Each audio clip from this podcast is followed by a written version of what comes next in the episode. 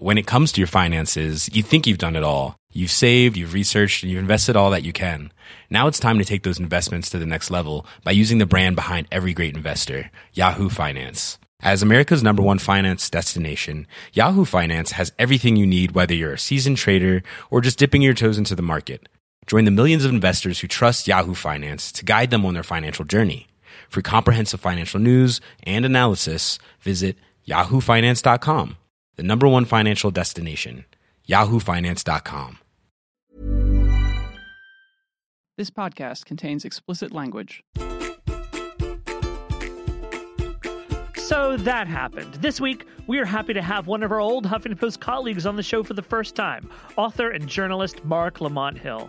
Marc has a new book out called Nobody, in which he traces America's state sanctioned war on its most vulnerable citizens, from Ferguson, Missouri to Flint, Michigan, and beyond. He joins us to talk about how much America has learned about itself since Michael Brown was killed and whether or not forces are emerging that might achieve a more perfect union. Meanwhile, the 2016 Summer Games in Rio de Janeiro have kicked off, and if you're enjoying watching the competition from the comforts of your own home, you may want to think about doing everything you can to prevent where you live from becoming a host city for the Olympic Games, because it's becoming increasingly clear that when the Olympics come to town, people lose their homes. Maybe the Olympics are just bad for us. Finally, we are marking a sad chapter in history this week the two year anniversary of the genocide of the Yazidi people in Iraq at the hands of ISIS death cultists. We're joined by the Kurdistan Regional Government's representative to the United States, Bayan Sami Abdul Rahman, to find out how the Yazidi community is rebuilding itself and whether or not any progress against ISIS has been made since then.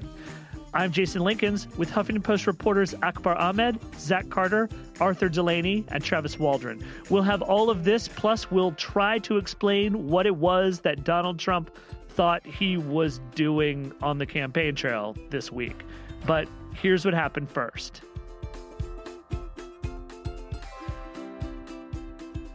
Hello, America, and the rest of the world watching America for signs that we are slowly killing ourselves. Uh, welcome to another edition of So That Happened, your weekly digest of everything that's political and nonsensical in our world. I'm Jason Linkins, host of, well, the, the editor of Eat the Press.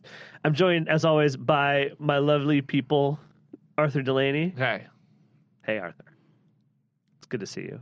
thanks. And Zach Carter. Hi, everybody. Welcome back, Zach Carter. I know I'm in, in Washington, not Philadelphia this time. Yeah, that's So- right. So we're all here, and we've had like a little bit of time to digest the uh, conventions, and now the the race moves to its new stage, less than hundred days before election day, and uh, well, there's a little bit of an open question now if if maybe Donald Trump actually doesn't want to be president. He's had quite a week um, saying things. You know, you're used to Donald Trump saying crazy things that are not true. Uh, but I mean, he has asked the Russian government to hack Democrats. political opponent. that's old. What he? What's your favorite thing from this week? Uh, I mean, this relentless and pointless attack on the family of Khizr Khan.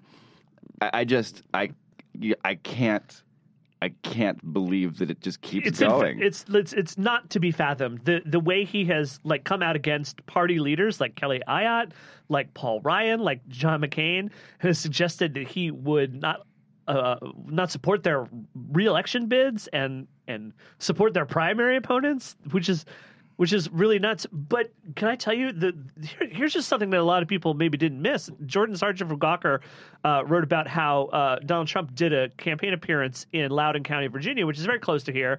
Uh, and I, I grew up near Loudoun County. Loudoun County right now is a very very wealthy county in America, and it's gotten really rich on the fact that uh, government and military contractors and their families all live in Loudoun County. It's like white collar to the core. It's very wealthy. It's McMansionville. All those people are doing great. And Donald shows up and, as as Sargent put it, acted as if Loudoun County was a desiccated Rust Belt uh, uh, you know, part of America, and was like, "Your economy is doing terrible here.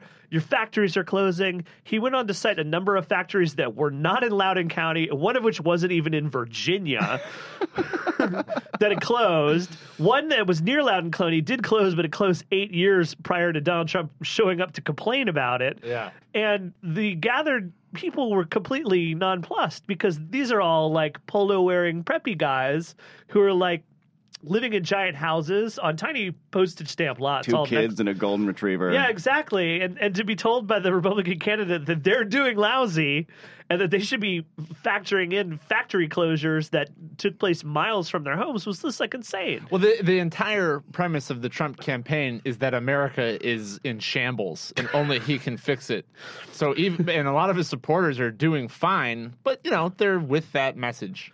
Yeah. I, I just think that's a message that would have made sense in, in southwestern Virginia, in coal country, uh, a lot more so than it does so in sort of the northern Virginia exurbs of, of Washington, D.C. It's a, it's a message that would have made sense in a detective comic book from the 1980s. I, I mean, you know, th- it's not the case that there aren't communities that are in real trouble whose who who whose Trump with whom Trump's message resonates. That is the most awkward yeah, sentence I've that's ever said. that's the amazing that, thing. that that is that is true. But it's also not the case that these people that that in order to win those people over, you need to go around attacking members of your own party or the family of a dead war hero.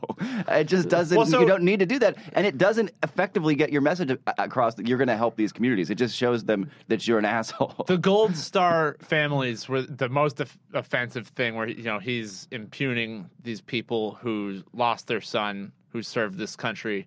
But I think the the thing that uh, was craziest, that contributed to a growing uh, commentary on Donald Trump's sanity this week, was his continued bashing of fire marshals.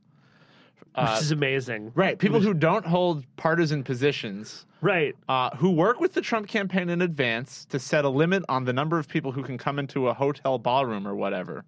So when the limit gets reached because the Trump campaign itself over distributed tickets, Trump then singles out the fire marshal and says it's a conspiracy of Democratic fire marshals to suppress the size of his crowds. I had no idea that fire marshals were an important Democratic Party constituency. They're not. I mean, one of the the fire marshal he criticized in big Ohio. fire marshal, big fire safety. Yeah, well, the- well, in fact, the fire marshal he criticized in Ohio was a Republican. So he's done And this didn't the fire marshal actually rescue him from a stuck elevator right before he criticized in, him? in Colorado on Friday. Yeah. So so three times in a week he's did this. It continued into this week, and it's just so pointless. It's campaign shtick. It's like that's his way of saying, "Oh, I'm so popular, not all of you could fit in here. The guy won't let you in." he you could know? do that without attacking the guy.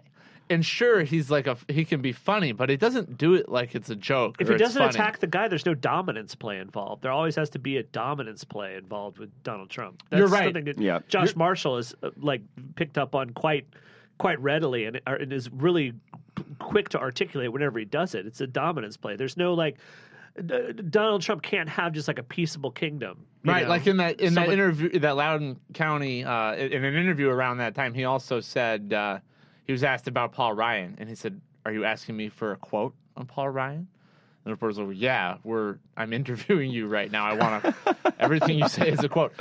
And he said, "I'm just not there yet." He had this line ready because that's what Paul Ryan had said a while About ago Yeah. about not being ready to support Trump. So it's a grudge he's held this whole time, and he's just pointlessly rubbing Paul Ryan's face in it now. And it's amazing because after all of this horrible shit that Trump has done, attacking veterans, uh, attacking fire marshals, it, because Paul Ryan and the other Republicans that Trump insulted did not disavow him during those comments, once Trump then attacks them personally, it makes them look really small if they if they if, if that's the last straw.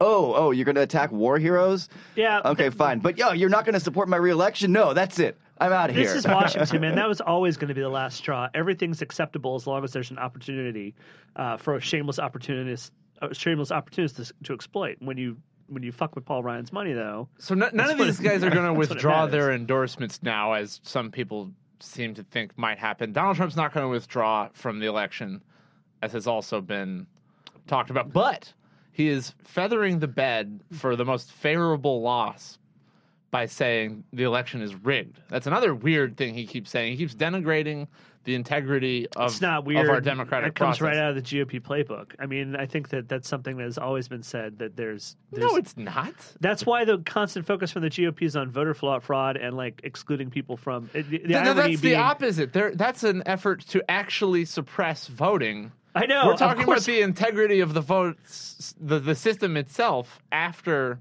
Yes, well, the, argu- the argument for all these photo ID laws is that the there's no integrity in the voting system. Oh, but it's made so half-heartedly Of because course. it's such a naked effort to to keep black people from voting. Right? Yeah, of course, of And course. that's everyone knows that's all it is. Yep. And and so Donald Trump is saying the, the election's rigged. He's got his buddy Roger Stone saying this like every day Yeah. on Infowars. Yeah, I think because they rightfully anticipate that he won't win and he'll want to be able to well, complain about now, this, like post convention, Clinton has posted some gaudy numbers in polls. She's up by ten in a couple uh, polls, including the Fox News poll, which you wouldn't ordinarily think would be, you know, probably has, probably still has a bit of a Republican House effect to it, but um, at the same time. Still rather close in some important swing states. Even in spite of all of this, in Pennsylvania and Ohio and Florida, uh, if you're the Trump campaign, you still figure you have a shot, provided you campaign there.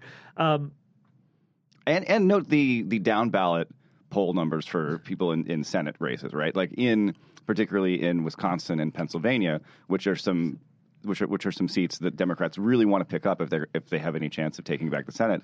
Uh, you, you see people like Pat Toomey and Ron Johnson actually doing quite well, polling far ahead of Trump. So it's not clear that uh, even if if Clinton can squeak out a, a victory in those states, um, that it will have the, the sort of like wave election type uh, impact that Democrats are hoping for. So I have one more question. Um, one of the things we talked about on the show before we've had um, uh, Thomas Frank on to talk about it is that uh, under with Hillary Clinton as your as your titular party head and your and your presidential nominee, there's always been this kind of like suffocating focus on the needs of the professional class uh, versus the needs of the working class and the middle class. Uh, and you know, post convention, we see a strategic choice by Clinton to go out on the hustings with the very, very richest people in the world uh, to to campaign on her behalf and say Donald Trump is a bad billionaire. We've seen Michael Like Bloomberg Warren Buffett, at the DNC. yeah. Warren Buffett Yeah. did a campaign appearance. Mark Cuban did a campaign appearance, uh, and and most recently Meg Whit- Whitman has has said Former she will yeah. yeah she'll support Clinton. When you were at the convention in Philadelphia, do you did you find that there was an intense too intense focus on professional class and and and affluent voters? Did they ever get to really uh, forming a message? For people who are not just part of this Democratic constituency that's always been doing well in the economy and is always making it. I was really fascinated by the number of attacks on Trump uh, for making his clothing line in other countries. Um, that is not explicitly a disavowal of, of TPP, uh, you know, big trade deal that's, that's currently in the works, um, but it, it was a populist play. Um, it, it was not. There were there were not a whole lot of. Um, there just weren't people in the crowd who were like really really jazzed by like Mike Bloomberg's speech that, that, that he gave at, at the convention. I rather think that speech was projected over that crowd to yeah, centrists sitting at home. The, the delegates at the convention, even the, the the the diehard Clinton supporting delegates, were not people who were out there thundering to like get more Romney voters in here. Um, so the convention was not was which it did not feel like it was orchestrated or or an attempt to play. Um, to to that audience, really, even even in the later days of the convention, when you know when they did have Mike Bloomberg come on stage and effectively say that Trump is bad at being a billionaire, um, I, I think Clinton's message so far since the convention is over has largely been to shut up and let Donald Trump light himself on fire in front of everybody, um, which means she's capable of being super vague about about whether. Uh, What I thought was quite a very progressive speech that she made at, at, on the convention night, the last night of the convention. Um, she can be, she can just be sort of vague about whether she's going to follow through on that stuff for a while because what are you going to do? You got cable news showing Donald Trump doing the dumbest, meanest things constantly. Yeah. Well, uh, I think there's like just sort of maybe an inherent risk about appearing too many times on the stage with people like Warren Buffett. I understand the play. I understand the play, but I also understand that this campaign at some point has got to start relating to people, especially in the swing states I mentioned. All right, Zach Arthur, thanks for talking about this. We have a really nice show, so please stick around. There'll be more good show. and We want you to hear it. More good show. More good show. More good show. We will be right back.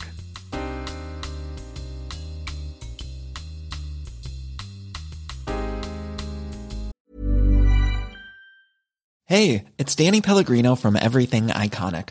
Ready to upgrade your style game without blowing your budget? Check out Quince. They've got all the good stuff shirts and polos, activewear, and fine leather goods, all at 50 to 80% less than other high end brands. And the best part? They're all about safe, ethical, and responsible manufacturing. Get that luxury vibe without the luxury price tag. Hit up quince.com slash upgrade for free shipping and 365 day returns on your next order. That's quince.com slash upgrade. When it comes to your finances, you think you've done it all. You've saved, you've researched, and you've invested all that you can. Now it's time to take those investments to the next level by using the brand behind every great investor, Yahoo Finance. As America's number one finance destination, Yahoo Finance has everything you need, whether you're a seasoned trader or just dipping your toes into the market. Join the millions of investors who trust Yahoo Finance to guide them on their financial journey. For comprehensive financial news and analysis, visit yahoofinance.com, the number one financial destination, yahoofinance.com.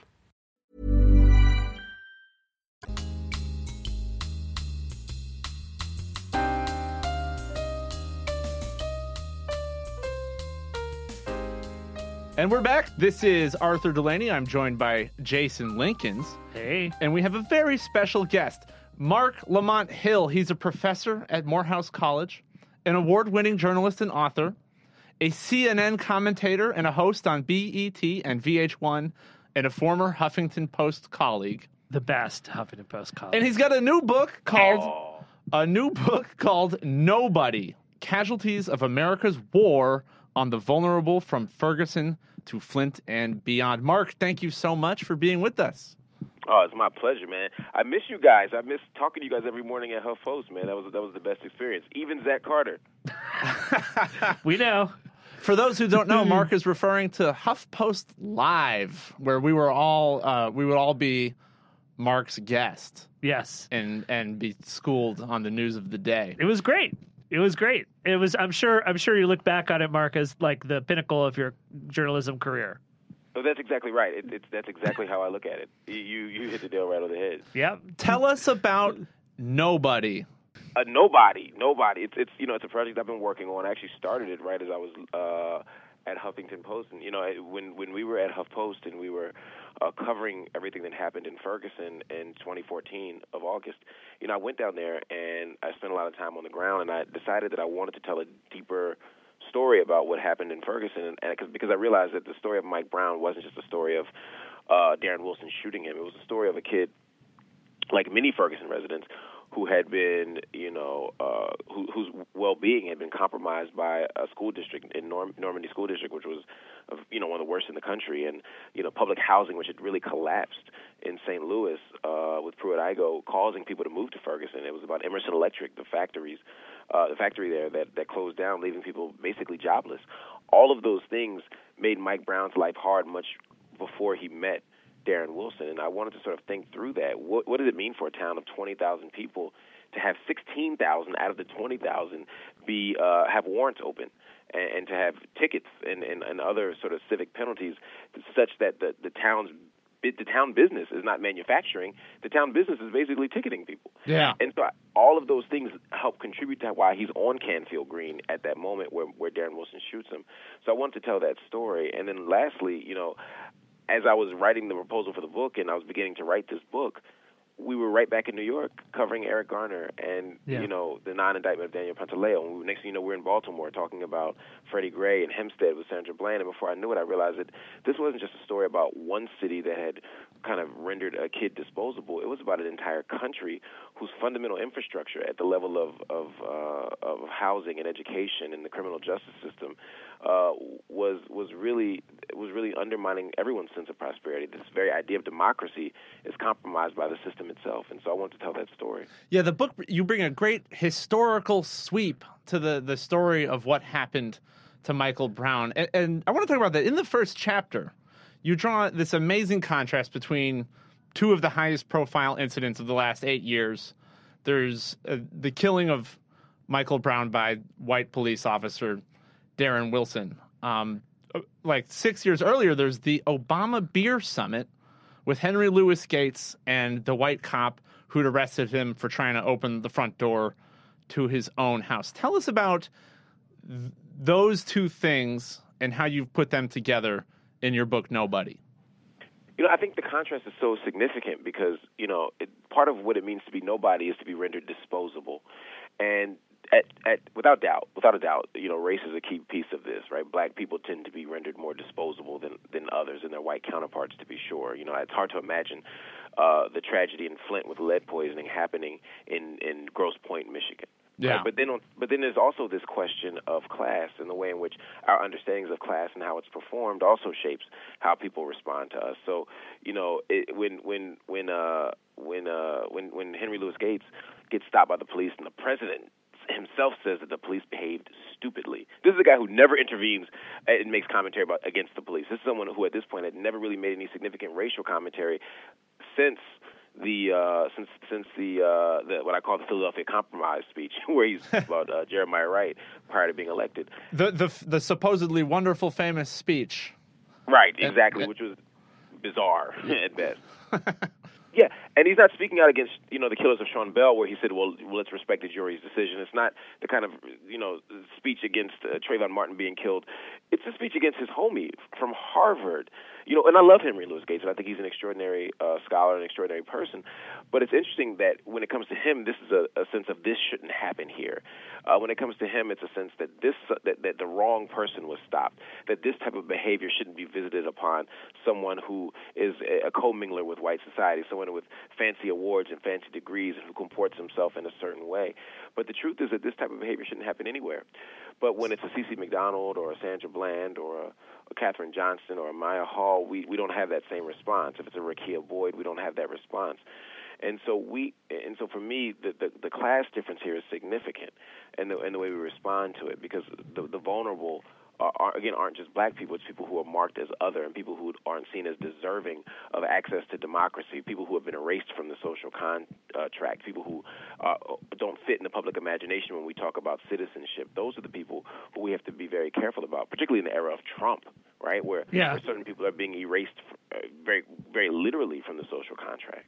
Uh, so I wanted you. You also write quite a bit about Freddie Gray, the Freddie Gray case, and the way the Freddie Gray case is prosecuted. You raise some interesting concerns about it that I think maybe speak to the whole way that figures who achieve sort of elite status get to signal and behave versus those who don't.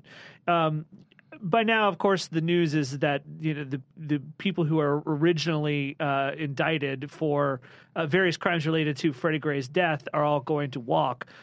In your book, um, you kind of go over that moment where Marilyn Mosby first uh, took to the microphone to explain uh, what she was going to do in response to the case. It was something that I think most observers who were were either inclined to uh, support uh, Gray's family, uh, the black community in Baltimore, looked upon quite favorably, but you had misgivings. Could you could you explain some of those?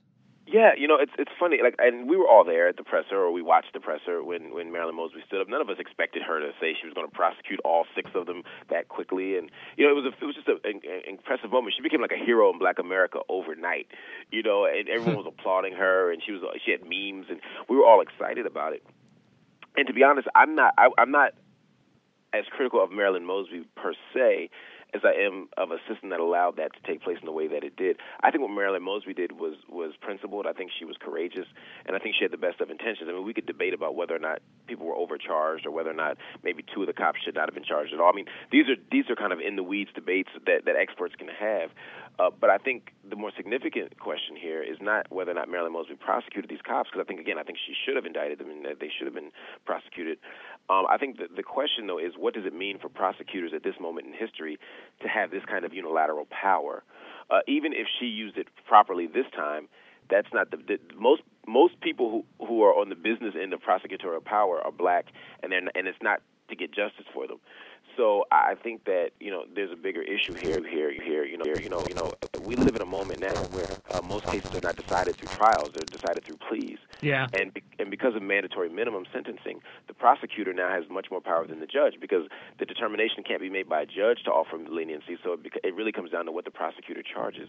So now you have a prosecutor. We have, so we haven't we haven't gotten rid of the arbitrary and capricious nature capricious nature of, of, of sentencing. We've just relocated it from a judge to a to a uh, to a prosecutor, which is very dangerous when you don't have the kind of adversarial system between prosecutor and public defender that we used to have, because the public defenders themselves are now kind of co-opted by the same system. Not because they're bad people, just like the prosecutors aren't bad people, but because the system itself is so dysfunctional.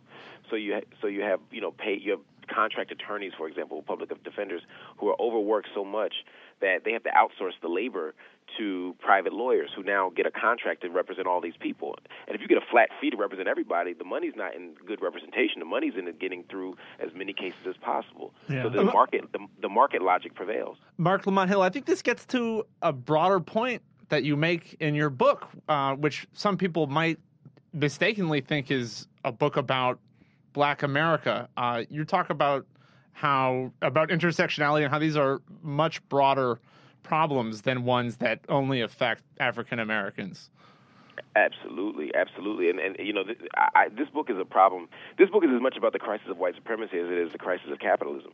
You know, we right now live in a neoliberal moment where the market becomes the ultimate decider, to use George Bush's language, of what's good and what's bad.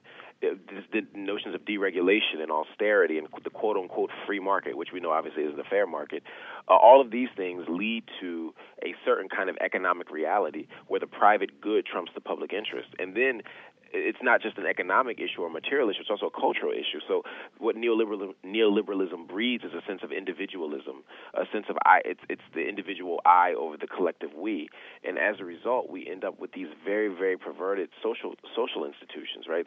Private public education becomes privatized, policing becomes privatized, military can become privatized, uh, the public defender system becomes privatized all of these ent- entities become privatized and therefore less regulated. That's how you end up with an emergency manager in Michigan Yeah. who's overseeing this, as opposed to an actual politician who's accountable to the people. You have a you have a, in the name of efficiency, you have a public def- you have a, a, a, a system of pleas uh, as opposed to trials in the court system, which leads to a, lack of access to the public of, of of what's true and what's good. Everything is privatized, and so again, all the market logic prevails. And this doesn't just compromise the well-being of black people, although we're disproportionately affected by this. It, it compromises the life chances and prosperity of white citizens.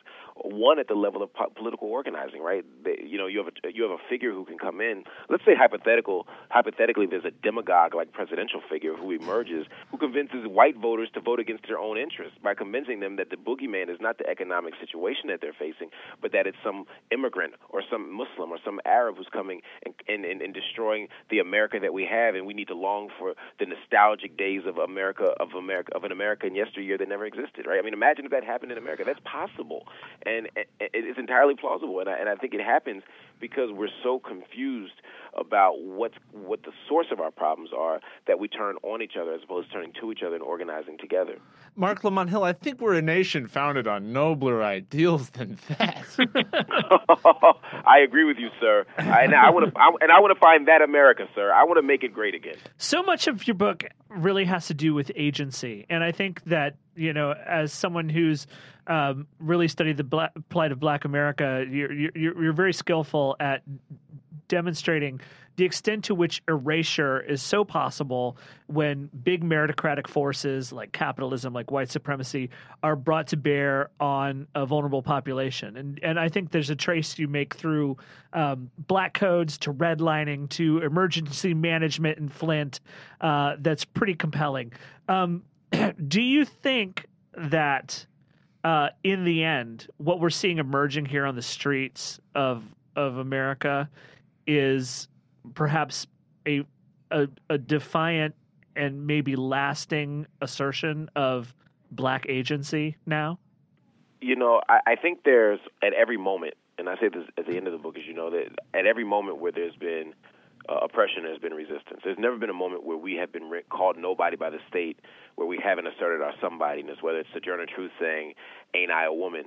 Uh, you know, speaking back to white feminism, that uh, white feminism, white liberal feminism, that that uh, that dehumanized them. You know, uh, you know, whether it's uh, you know Jesse Jackson in the '70s saying "I am somebody," whether it's uh, I the "I am a man" signs of the 1960s, the Alcatraz uh, prisoners saying "We are men," or right now people asserting that Black Lives Matter. We've always offered that kind of resistance, and I think this moment is breeding yet another iteration of that.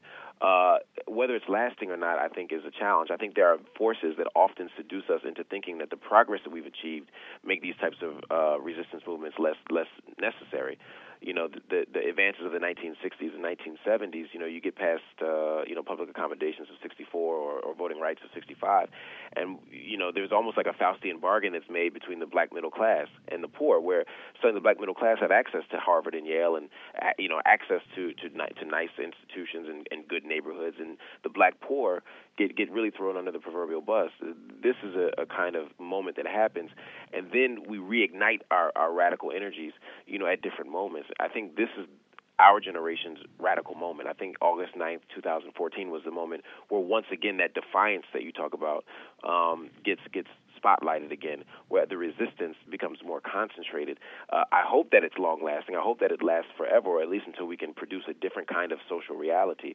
But there's always a chance that once again we'll get comfortable, that some concessions will be made, that we'll get a nice liberal president like a Hillary Clinton or a Barack Obama who will make us think that we've made significant progress because we have a new driver, even though the bus is going in the same direction. Mm-hmm. So, what I would encourage us to do is continue to think and continue to read and continue to organize and continue to struggle so that we not only uh, have a moment of resistance, but we have a movement of resistance that doesn't stop. Marc Lamont Hill declining the beer summit invitation. Thank you so much for being with us. The book is called Nobody Casualties of America's yeah. War on the Vulnerable from Ferguson it's great. to Flint and beyond. It's a great, great. book. I we read actually, it yesterday. We read it. yeah, and, and, and, and Marc, we miss you so much, and it's so good to talk to you. I miss you guys, and I have a beer summit with you guys, and I'm going to come to DC and let's just get drunk. Yes. It's a date, man. It's a date. yes. All right, Marc. thanks so much.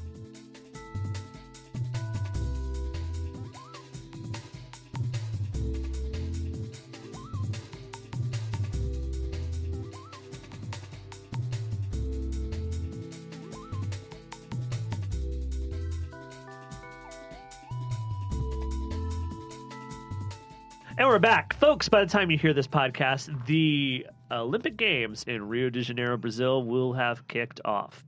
And uh, so will a lot of people been kicked off of the land they own and the homes they live in. And here to talk about that, we have Zach Carter. Hi. And our man in the sports world of misery, Travis Waldron. Can I change that to my official title? Yes, yeah, it should be on your card.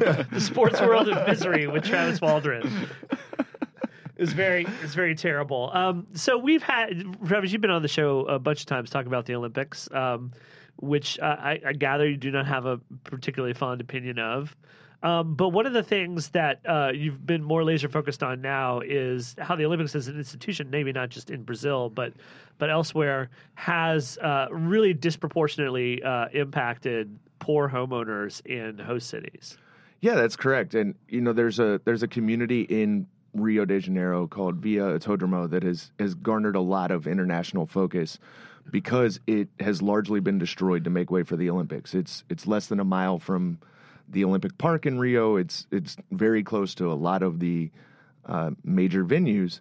And at first, they said they were going to let them stay, uh, and then they they came back in the years before the games and said, "Hold on, we need this area for access roads to the Olympic venues, and you have to go."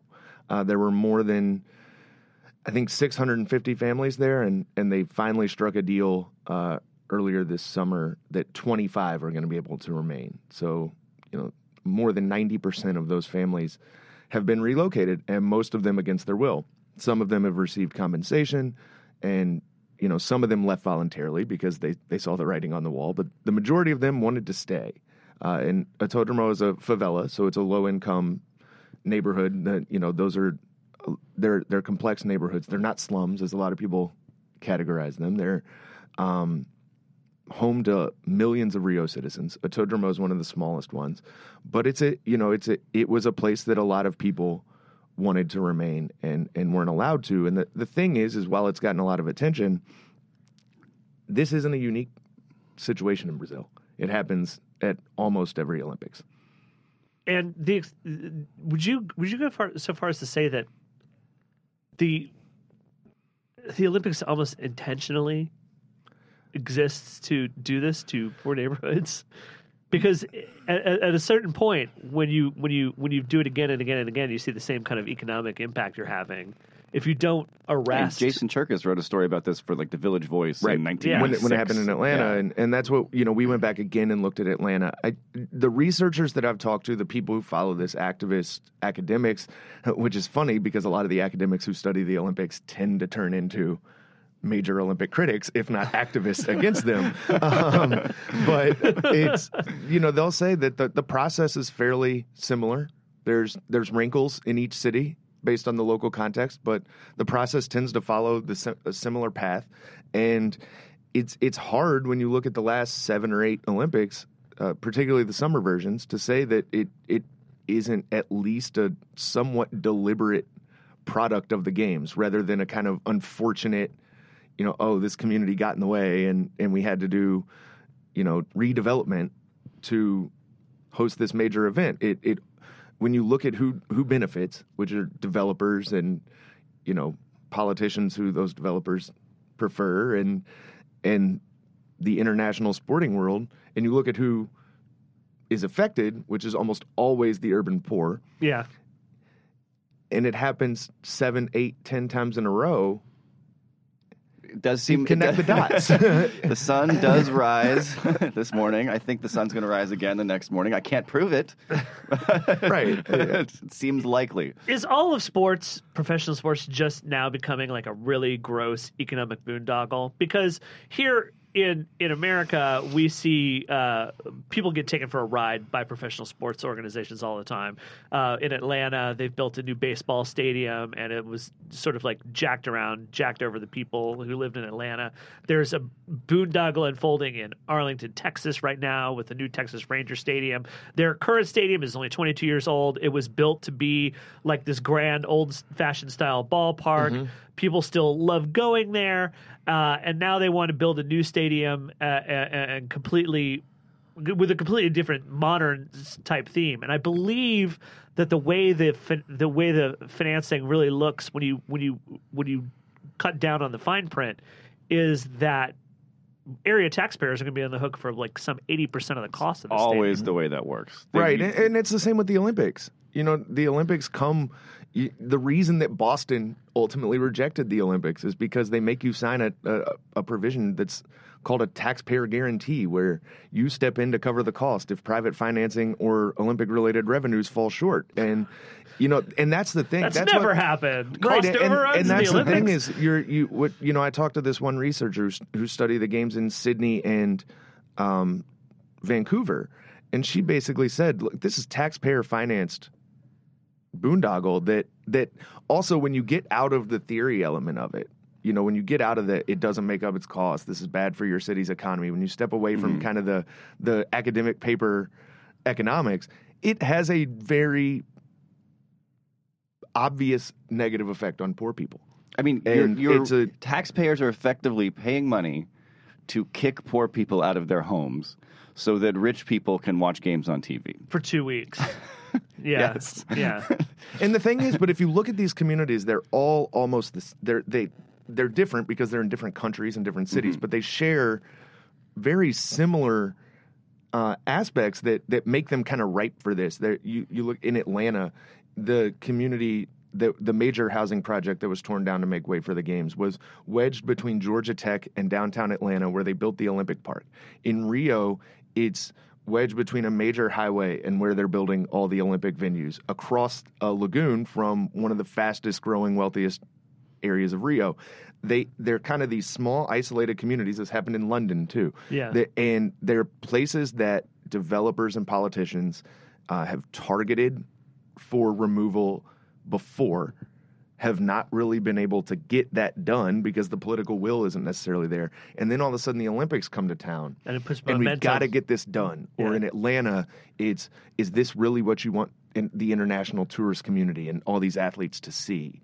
And so, you know, one a, a researcher from Georgia Tech who who studied the effects of the Olympics in Atlanta told me, quote, the Olympics provided the cover for the destruction of these neighborhoods. Basically, yeah. and you know it's it's eventually i think we've you know we we've had so many talks. There's so much discussion now about the cost of the games. And that's good because the the they've it's spiraled out of control. But the effects of those costs also have to be looked at.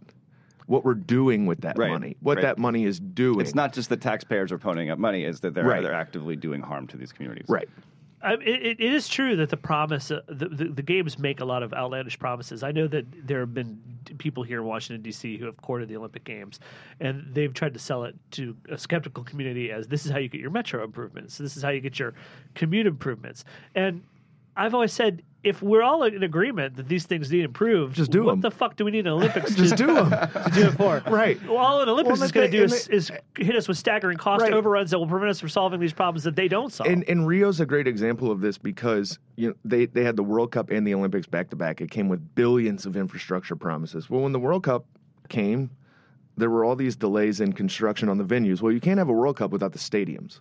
So if you're down to, you know, a year to finish everything you need for the World Cup, you're not going to finish the infrastructure. You're not going to finish the the new roads and the new bus lanes and the new metro lines. You're going to finish the stadiums. And then they have an Olympics 2 years later. Well, now they've got to get all that done. You know, so we're seeing they've done some of it, you know, but again, the question is why why did you need an Olympics to do that? And it's interesting that you brought up DC because if you actually look at what the people who wanted to bring the Olympics to DC said, it was we're going to these are communities where they were going to put the games, which is in the southeast mm-hmm. part of the city along the Anacostia River. We are these are communities that need our redevelopment resources. These are the communities that need our help. And it's like, but if you look at all the past Olympics, you're making the communities nicer. The buildings look great. yeah. But the people who were there before the games are not the same people who were there after the games. No, you're just gonna kick 'em all out. you didn't improve their lives. Yeah, You're yeah, just sending everybody to PG County. exactly, exactly. Has there been an Olympics that has gotten this right? I know it's a tough question. Uh, you know, I think the one that the one that through the research, Barcelona didn't do as many kind of forcible evictions. They, I, don't- I don't think Barcelona actually did any forcible evictions, but there was there were still some like post Olympic gentrification effects. How You know- did Barcelona manage to not? Barcelona didn't build that much. They kind of used it as a. They kind of, from my understanding, put it in an area of town that was that hadn't wasn't really developed, but also wasn't really home to very many people. And It's also an old city with actual cool landmarks that you don't want to destroy. yeah, yeah. You know, it's DC, whatever. Um, Nope. I mean, you know, it's it is it is really sad that this is uh, like always the backdrop against these Olympics because of course we all we, we love watching. I love watching, you know, the competition, and I I grow to like some of the athletes, and the athletes become sort of complicit in in this kind of in this kind of mess. Um, Yeah, but you know, the Washington Post had an interesting story uh, over the past week pointing out that the athletes often don't really get paid very well for this. I mean, they, they are living, Mm-hmm. Yeah. in a lot of cases, hand to mouth while the Olympic leaders and developers are getting rich. Yeah. I mean that's that's that. I mean, people can't appreciate because I think we celebrate American athletes and we see them on Wheaties boxes and we see them in sponsorships. But a lot of these athletes who travel these games, they've broke. they're broke, and this is their one shot. And you know they're not all going to win medals and become Nike heroes.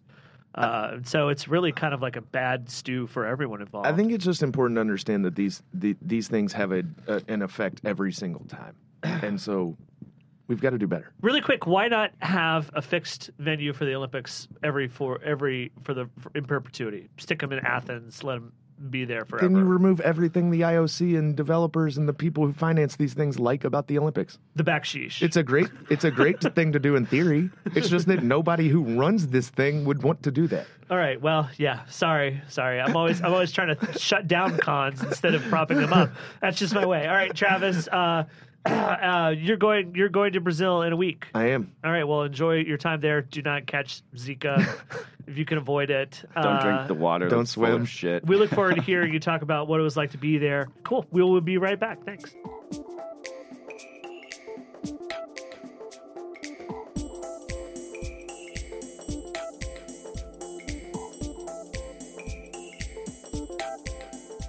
Hello, we are back. Uh, two years ago, uh, ISIS forces surrounded an area in Iraq called Mount Sinjar. uh, where they laid siege to a unique group of people within the Kurdistan region of Iraq called the Yazidis. Uh, this was a flashpoint moment, both publicly in the conflict with ISIS. Uh, rescuing the Yazidis became the first major task of uh, the Obama administration when they decided to get involved in this conflict. Two years on, uh, we're looking at a situation in which Kurdistan appear sorry, not Kurdistan, but uh, ISIS appears to be in retreat, but still quite entrenched in power. We're joined now to talk about uh, the time period and what we're looking at now, two years after uh, the world first decided that this was a serious conflict that needed to be taken taken seriously. Uh, Akbar Ahmed, three weeks in a row. Hi. It's so great to have you here. Thank you.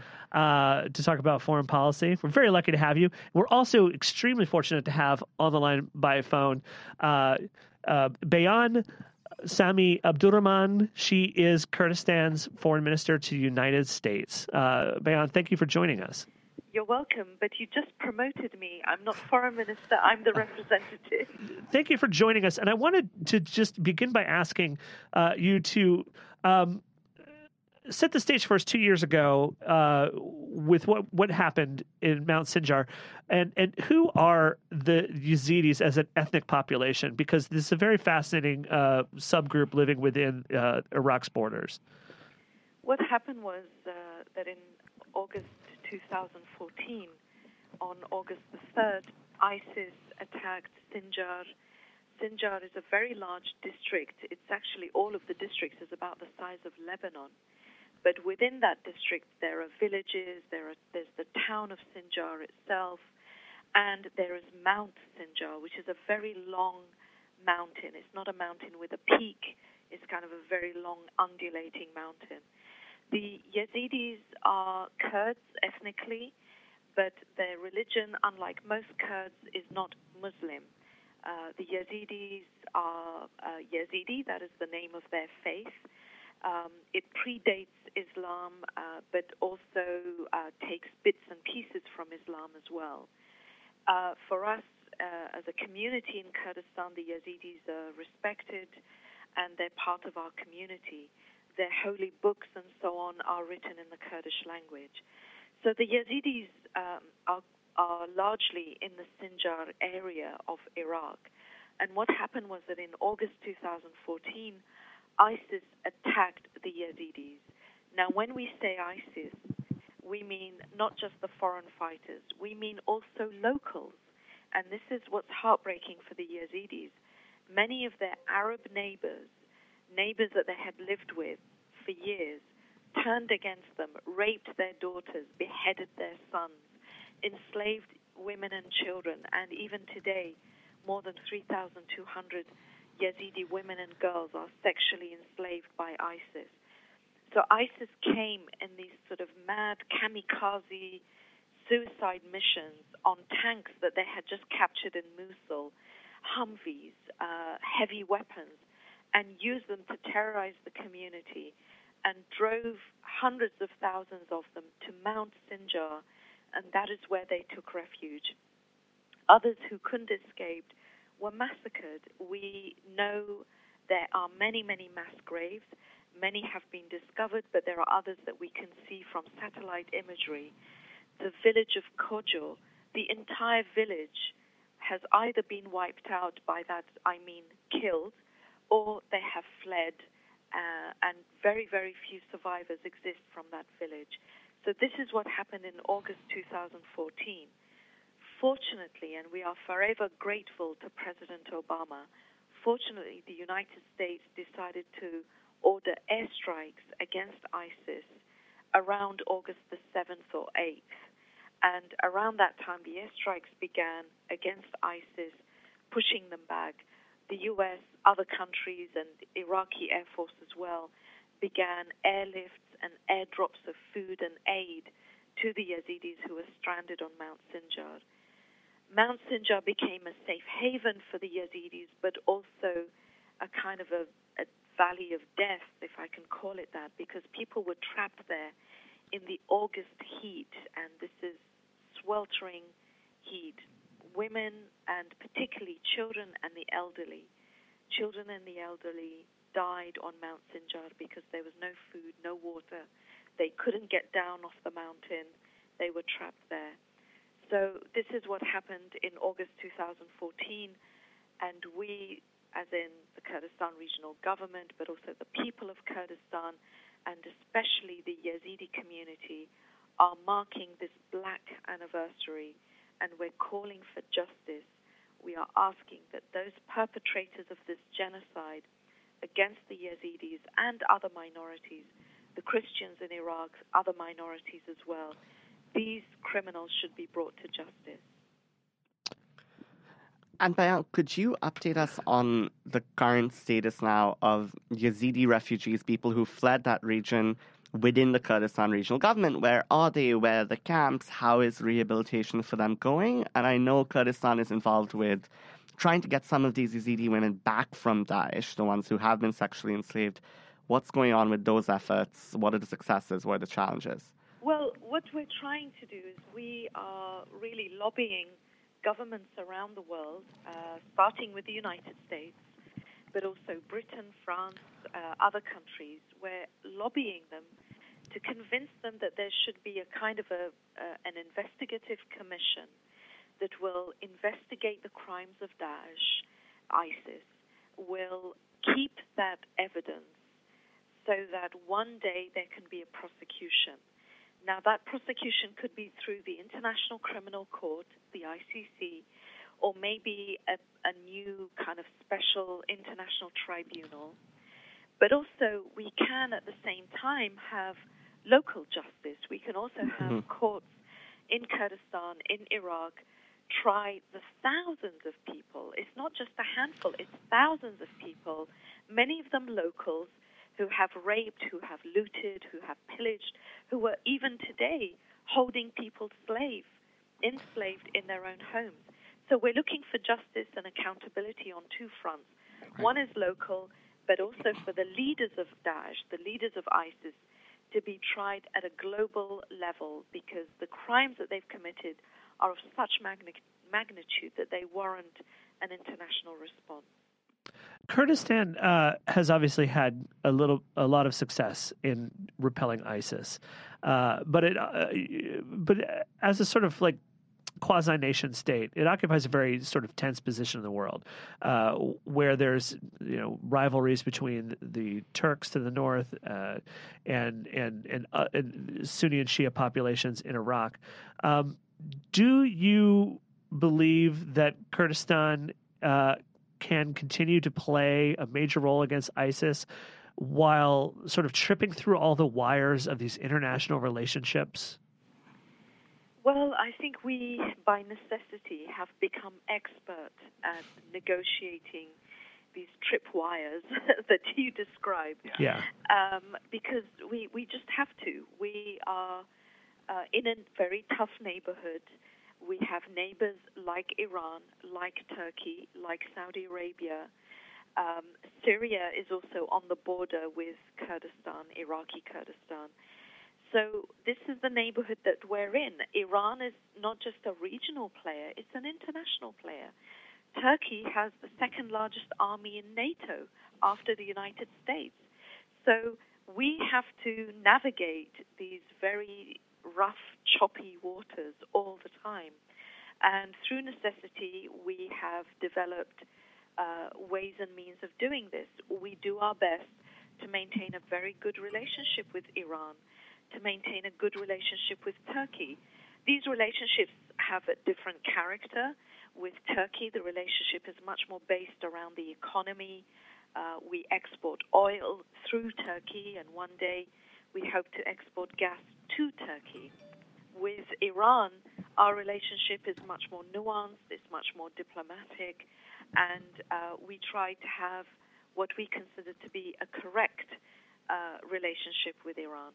So this is the, the neighborhood that we're in, but it's the fact that all of those neighbors and the United States, Europe, they need Kurdistan to fight mm. Daesh. They need the Peshmerga. It's been acknowledged um, by many leaders, including Secretary Carter, that the Peshmerga are the most effective ground force against Daesh. And I have to say that it's been at great sacrifice. Yeah. More than 1,500 Peshmerga have been killed and more than 8,000 mo- wounded. How would you? uh, Obviously, we're marking a very black anniversary. How would you say things have proceeded in the two years since? Uh, here in America, our government tells us constantly that ISIS is in retreat, that there's no quick fixes, of course, and that it's not going to be something that's uh, dealt with overnight. But we get an optimistic view that they're in retreat, they've lost territory, uh, that the situation is still very tense in Syria because of the ongoing uh, internecine conflicts there with the Assad regime. Uh, but we're we're we're we're we're we're given a sort of like hopeful and quasi optimistic view of that conflict. As someone who is more familiar with the situation at ground level, how would you describe it? I think that actually that assessment is correct. We have defeated Daesh on many fronts um, militarily. So uh, right now, the Peshmerga still have a 1,000 kilometer front line against ISIS, about 600 kilometer front line.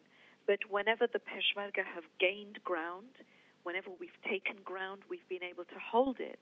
Of course, ISIS continually attacks, but we have been able to hold the ground. And increasingly, we're seeing the Iraqi security forces do the same. At the beginning, the Iraqi security forces were disastrous, catastrophic. Uh, when Daesh en- entered Mosul in June 2014, the Iraqi forces abandoned everything and handed over helicopters, tanks, Humvees, heavy weapons to ISIS. But since then, and particularly more recently, we've seen the Iraqi security forces, for example, take Fallujah back and hold it. And so I think it is correct to say that ISIS is on the retreat. Um, in Syria, they are also being surrounded.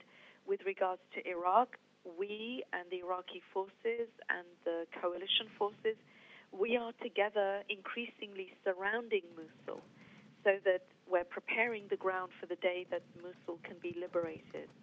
Where I think we and the international coalition need to do much, much more is actually on the humanitarian front. The Hmm. war with ISIS has created a humanitarian crisis in Iraq that the United Nations designates to be level three. Level three means this is life and death, everybody mobilize. Well, it's been a level three crisis for two years. Yeah. It's unsustainable. And those very Yazidis and Christians that I was talking about, who two years ago had to flee their homes, flee for their lives, two years later they're still living in camps. The lucky ones are living in camps.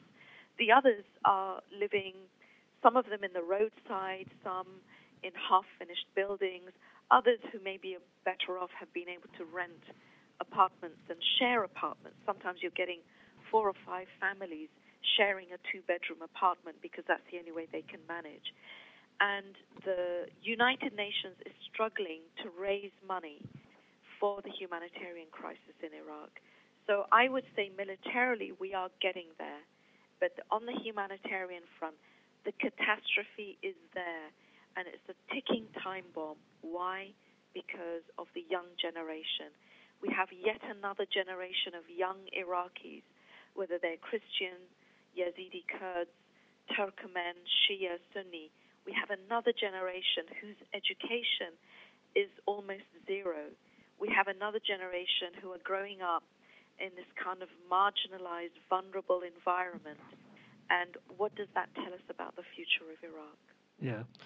Uh, just a final question on the Yazidi community specific kind of resettlement two years on from this genocide. You talked, Bayan, about international justice. What other needs are we hearing that are going unmet from Yazidi communities? I mean, how much is are people talking about wanting to move back to ancient ancestral lands or homes, or is there still fear of of going back even if ISIS is removed?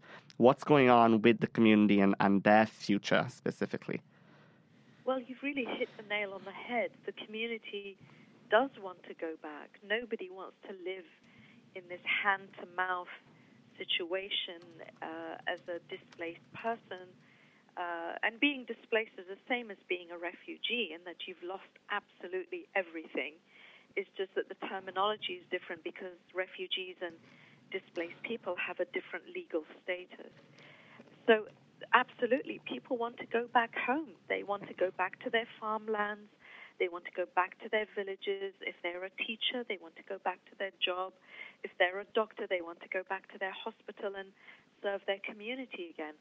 But with the destruction of Sinjar, it's impossible. Sinjar is absolutely rubble. It's you know if you if you can imagine uh, you know Berlin or or Germany after the immediate ceasefire of the Second World War, where everything was just rubble.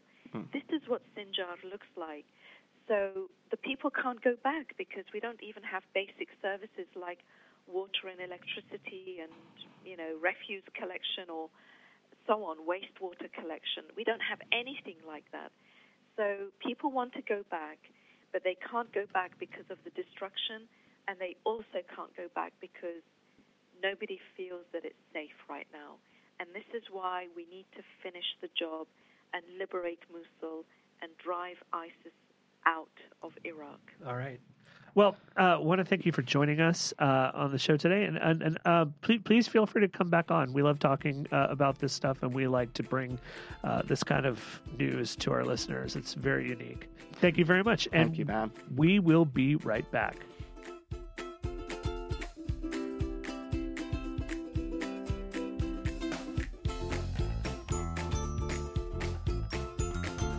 So that's what happened this week. This podcast was produced, edited, and engineered by Christine Conetta.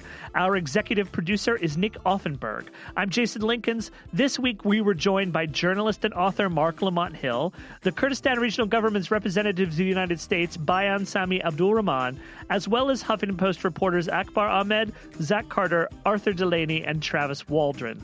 So That Happened is available on iTunes at itunes.com slash so that happened. Check out the whole family of Huffington Post podcasts in the iTunes store. And while you're there, subscribe and tell your friends. If there's something you'd like to hear us talk about, send an email to so that happened at huffingtonpost.com. Thanks to all of you for listening. We miss you already.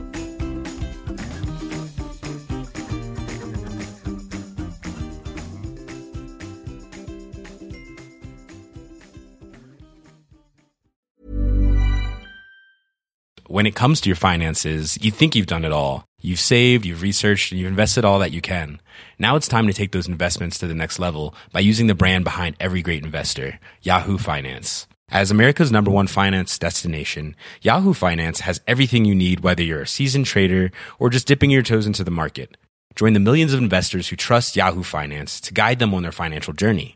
For comprehensive financial news and analysis, visit yahoofinance.com, the number one financial destination, yahoofinance.com.